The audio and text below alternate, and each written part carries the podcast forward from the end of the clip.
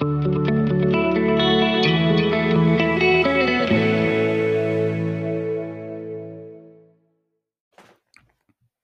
back to the Parbar Podcast. This is episode number seven. And the title of this podcast episode is a little bit longer What God Chooses to Remember About You Will Prove Decisive.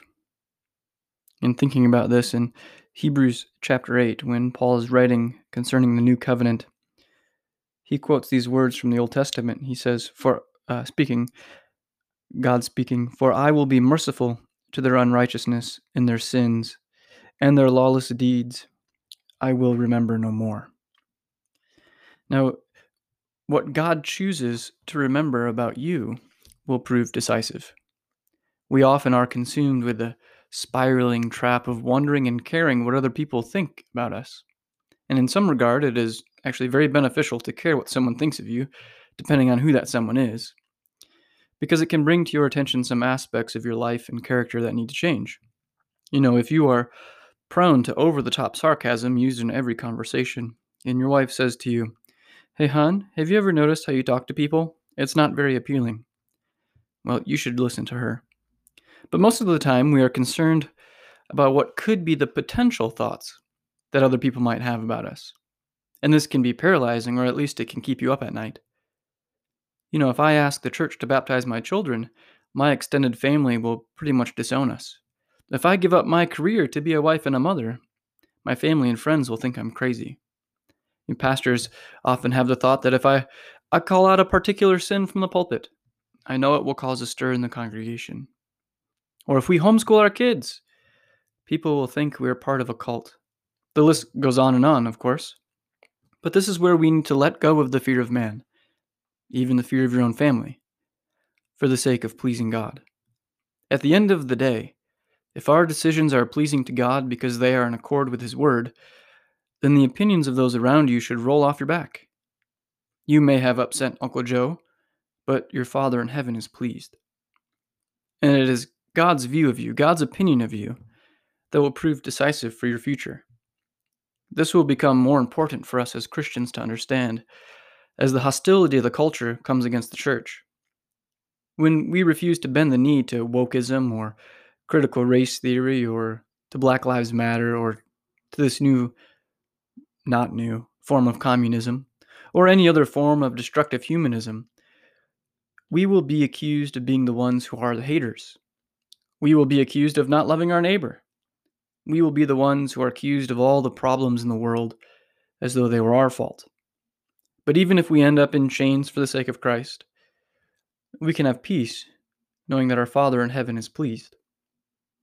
Now, this goes in another direction as well. What God chooses to remember about you will prove decisive.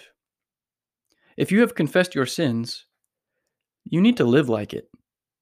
When the scriptures say that you are forgiven if you confess your sins because Jesus died as a sacrificial payment for those sins and you act like he didn't, you are dishonoring his gift to you.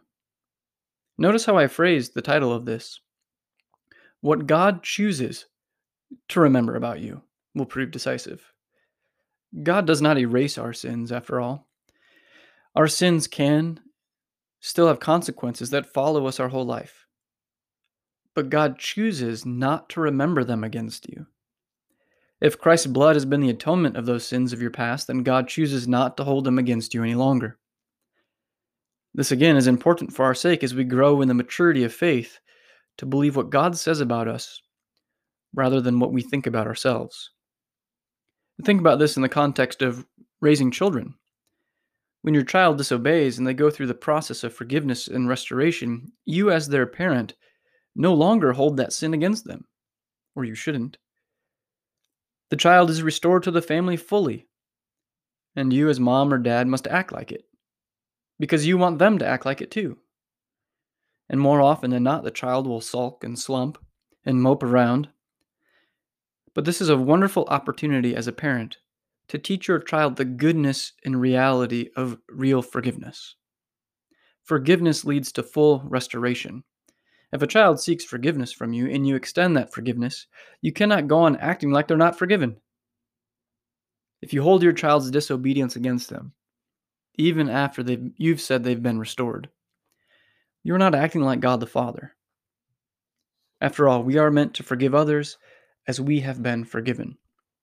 Forgiveness and restoration should always lead to joy, and if that's not happening in our homes with our children, it will be very difficult for them to associate the goodness of God's forgiveness in their life as they grow up. This will be important for us as Christians to embrace unashamedly as the days go by. When the leftist mob begins to come against Christians, dredging up the past of this pastor or that author or that church member, and they begin to hold the sins of the people against our brothers and sisters, we should not give in.